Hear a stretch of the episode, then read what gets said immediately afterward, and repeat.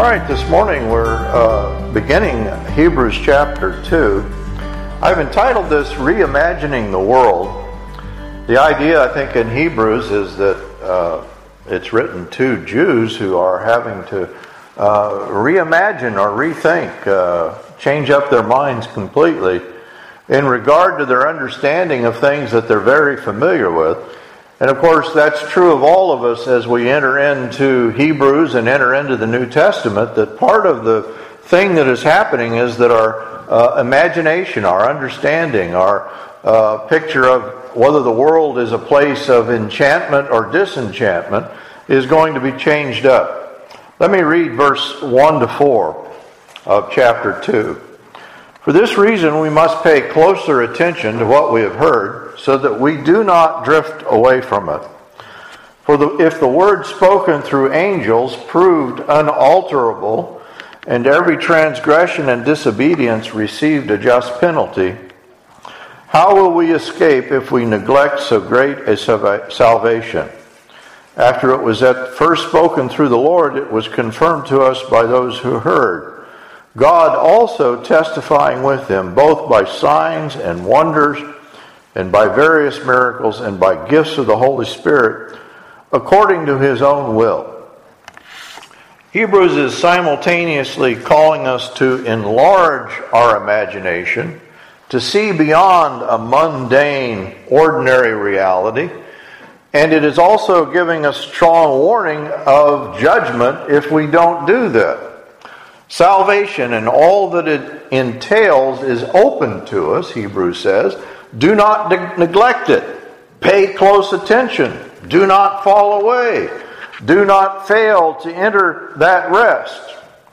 It's a warning that we are not dealing with a secondary order of things, but reality itself. This is not a the writer says, a mere mountain of smoke and fire. This is the divine presence that we've come to. This is not a mere earthly city. This is the heavenly Jerusalem. This is not a continually repeated sacrifice. This is the real sacrifice. This is not a temple constructed with human hands, but it's one that's built by God. The veil has been pulled back. The shadow has been replaced by the thing which it foreshadows. So listen up, pay attention. Take care, brethren. He says in 312 that there not be in any of you an evil, unbelieving heart that falls away from the living God. 4 1 to 2 talks about entering into the promised rest today Today, if you hear his voice, do not fail to enter in. Therefore, let us fear if while a promise remains of entering in, that any be seen short of falling, you know, falling short of it. Uh, let us be diligent to enter that rest, so that no one will fall. And he's talking about the Exodus generation that failed to enter into the promised rest of the promised land. But of course, the rest that we have in Christ is not this shadow rest, that this is the real thing, that we really have a Sabbath from God in which we are freed from the reality of slavery, uh, freed from the unrest, the agonistic struggle uh, with which the law and which sin presents us. We have a great high priest, the writer says, who has passed through the heavens. The image is not just that you know, Jesus is in the heavens, but that he's representing us, that the Holy of Holies is now available to us. He says in chapter 10, Let us draw near with a sincere heart in full assurance of faith, having our hearts sprinkled clean from an evil conscience and the sin which so easily entangles us. And let us run with endurance the race that is set before us fixing our eyes on Jesus, the author and perfecter of our faith. So, when in, what in Judaism had been symbolic, only pertaining to Israel, is now a reality concerned with the whole world. The temple as the place in which God dwells, is now transformed into a presence that is both real and accessible through the community of the church, through the community of the faithful. The glory of God is not simply to be found in those Old Testament appearances, those theophanies, but God's presence is really with us in Christ. This is the promise in the communion that where we two or three are gathered together, that he, his presence is there with us. Most uniquely in the book of Hebrews, in, in addition to you know the cosmos itself, that is the world of space, uh, is changed up. They're all summed up, but time itself is changed up in Christ. Heaven and earth are being brought together, and this has resulted in the sort of urgency echoed in Hebrews. That is, in terms of today. In these last days, God has spoken to us in His Son. Today I have begotten you. So, with each warning, there is this urgency of a different sort of time factor. We've entered into what we might call messianic time, the present moment, today, the Sabbath rest. And it means that it is no longer ordinary chronos, no longer ordinary time, but it's kairos.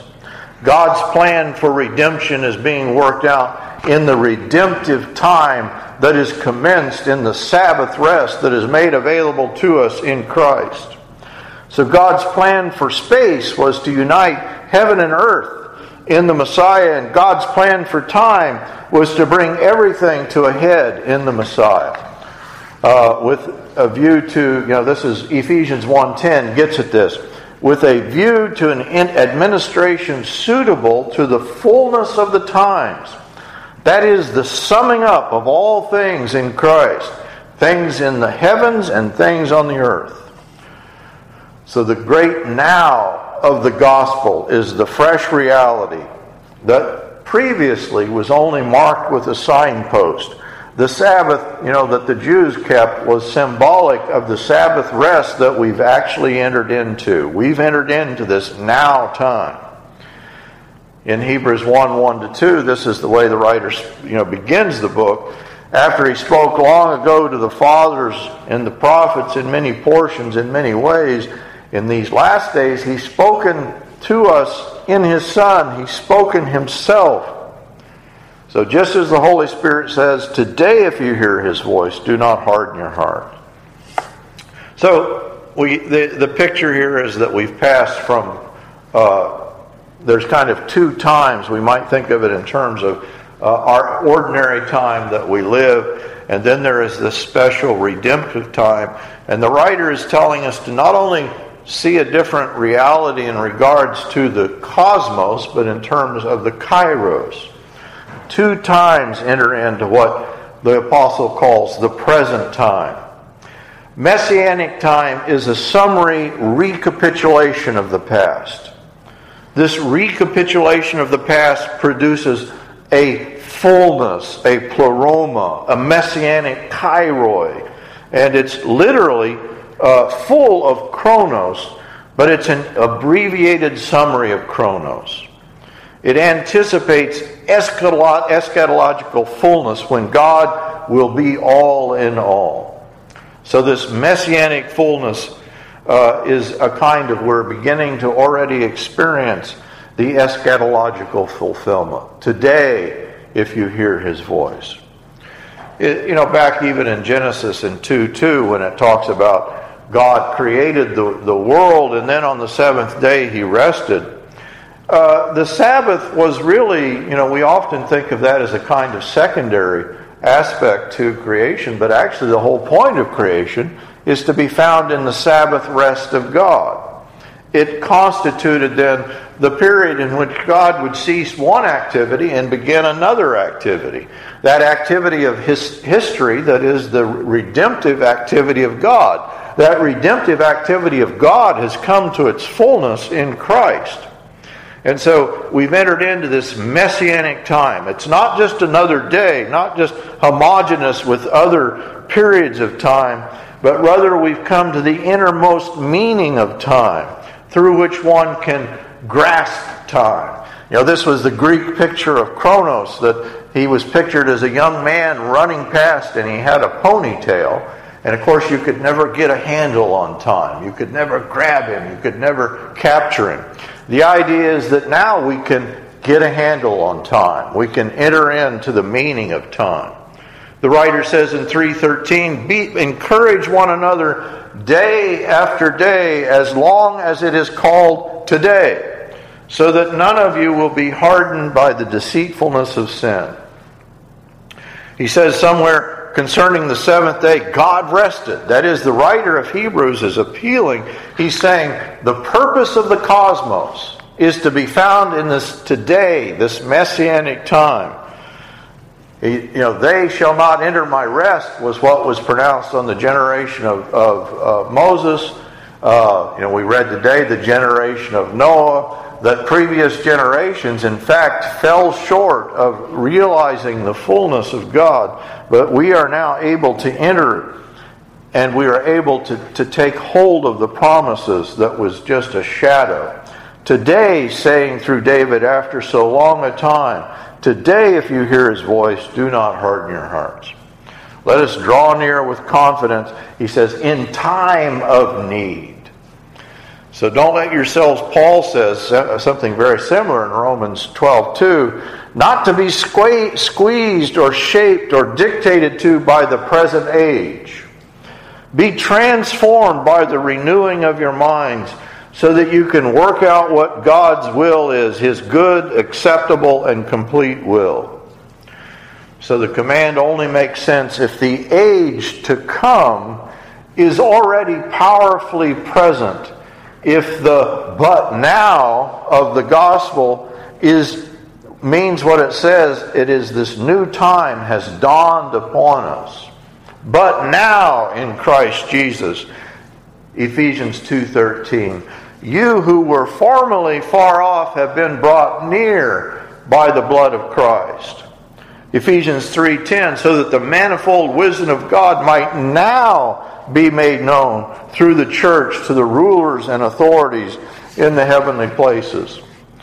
In Isaiah, it says, In a favorable time I have answered you, and in a day of salvation I have helped you, and I will keep you and give you uh, for a covenant of the people to restore the land, to make them inherit the desolate heritages. We are the ones then who can say, you know, he says, Go forth to those who are in the darkness, show yourselves. Along the roads they will feed, and their pasture will be on all bare heights. That we've entered into this picture in, that, uh, in Isaiah of this future favorable time. Sing to the Lord, the psalm says, a new song. Sing to the Lord, all the earth. Sing to the Lord, bless his name. Proclaim good tidings of his salvation from day to day, the writer of Hebrews references. How will we escape if we neglect so great a salvation? So he pictures the signs and wonders of the period of Exodus as being a mere shadow of the reality of God with us.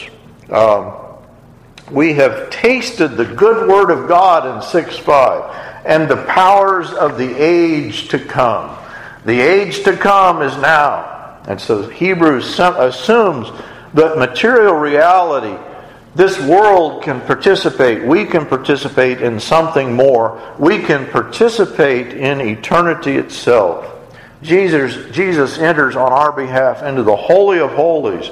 He offers his own materiality, his own blood, as a full and sufficient sacrifice.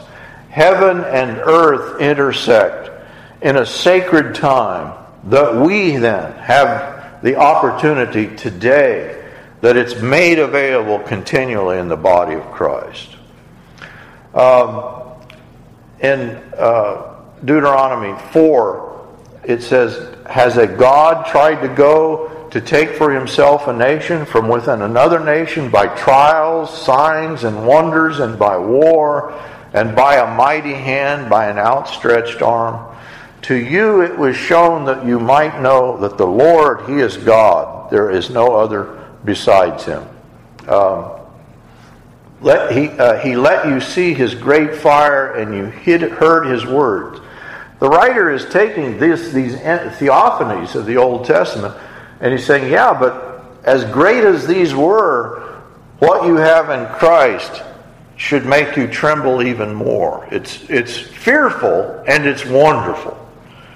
Uh, Paul says in 2 Corinthians, talking about the miracles that have been performed, the sign, he says, I perform the signs of a true apostle the, among you with all perseverance.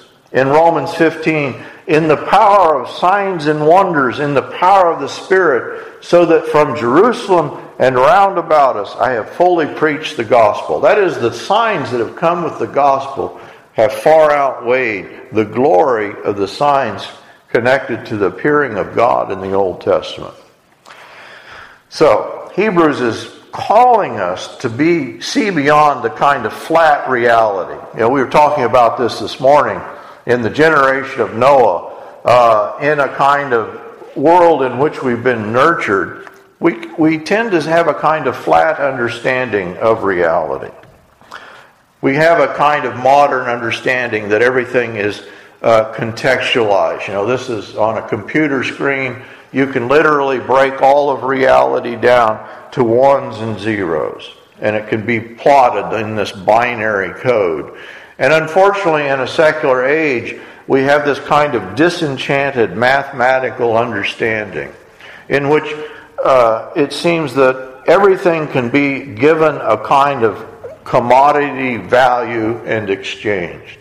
We live in a disenchanted world. We live in a world where belief in God, even for many, is no longer a live possibility. I think that's what it means to be secular. Uh, the mystery of the universe is in some way closed. Our eyes are blinded.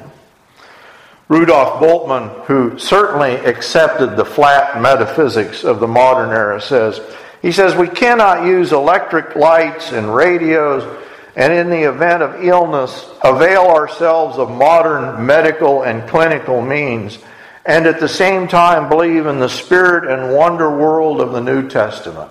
He says, I'm a modern man. I believe in science. I can't believe in this spiritual reality of the New Testament.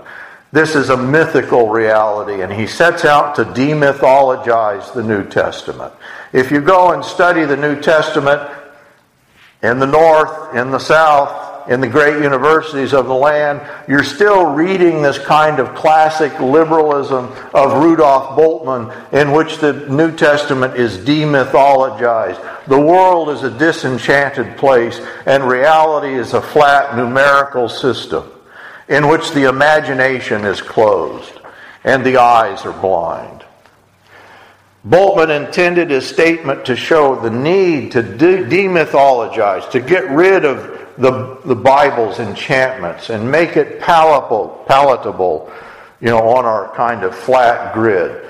What I would say is Hebrews challenges this intent by saying, you know what? The real world is not this flat metaphysical grid but it's this deep reality in which God Himself is at work in the cosmos. Um, I don't usually use movie uh, illustrations, but this, th- this is such a good movie, and some of you have seen it.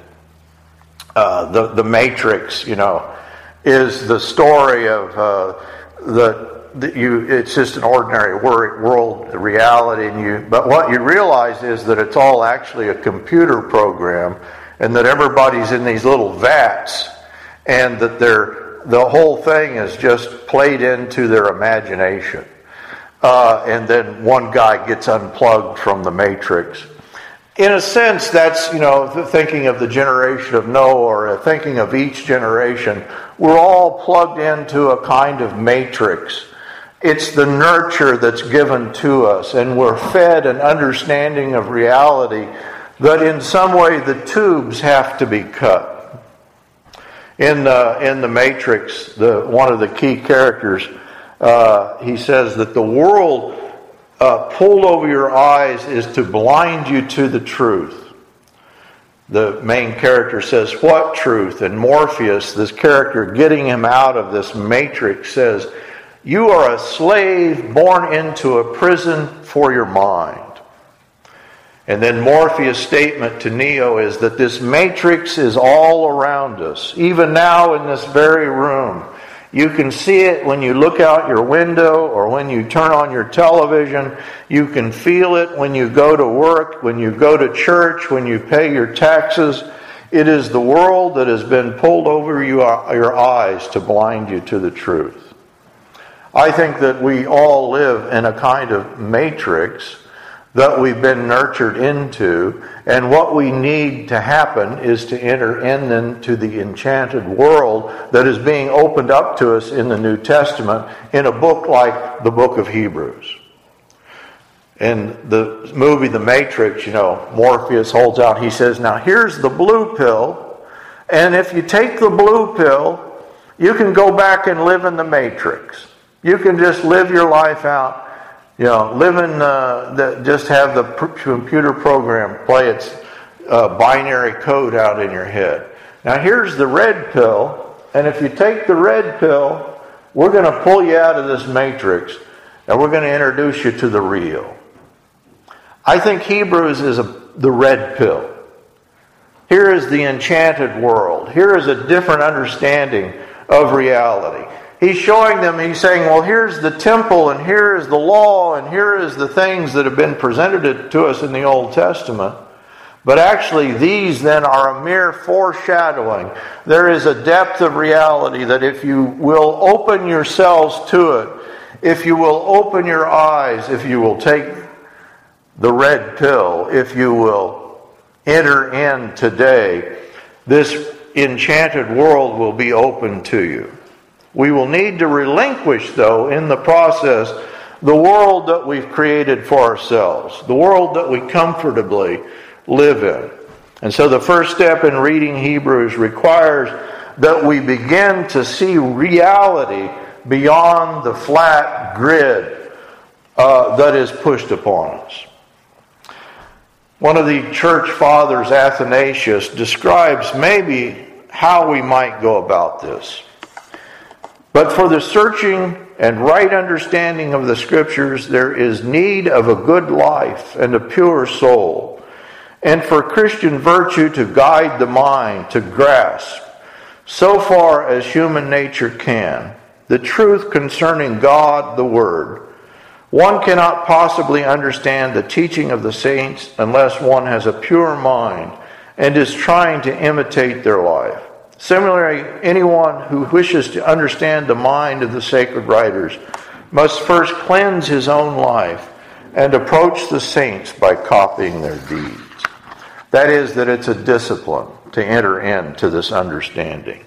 Reading Scripture well is less a matter of finding the proper method, you know, a historical critical method, a higher critical method, a method of demythologizing but it's more the idea of entering into the strange new world of the Bible, the embodiment of a different way of living, of a different philosophical understanding in the ancient sense, in that we will allow the world to be seen more clo- uh, closely.